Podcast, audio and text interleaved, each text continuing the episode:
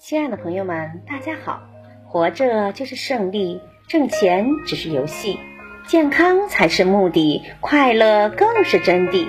欢迎收听水晶姐姐讲故事。今天的故事名字叫《小鸟和狐狸》。在森林里有三只小鸟，羽毛还没有长全，爸爸妈妈就被猎人打死了。三只可怜的小鸟，既不会找食物，也不会搭窝，每天只能以泪洗面。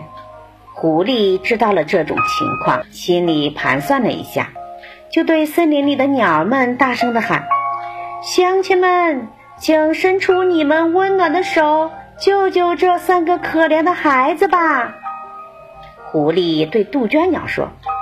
好心的杜鹃，请你拔下一点柔软的羽毛，给孤儿们垫垫窝吧。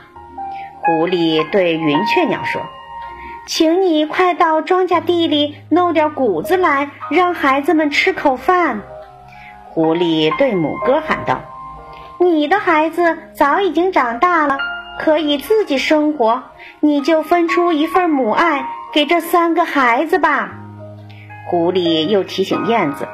请你帮三个孩子捉几条虫子，让他们改善改善伙食吧，多可怜呐！狐狸对大家好言相求，好心善良的鸟儿们都满口答应了，一定要好好照顾这三个孤儿。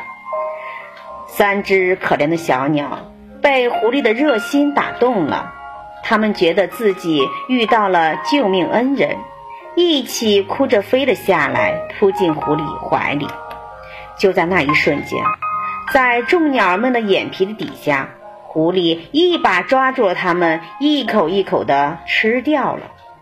这个故事告诉我们：恶人行善，没安好心，我们千万不能被他的表面现象所蒙蔽。感谢收听，再见。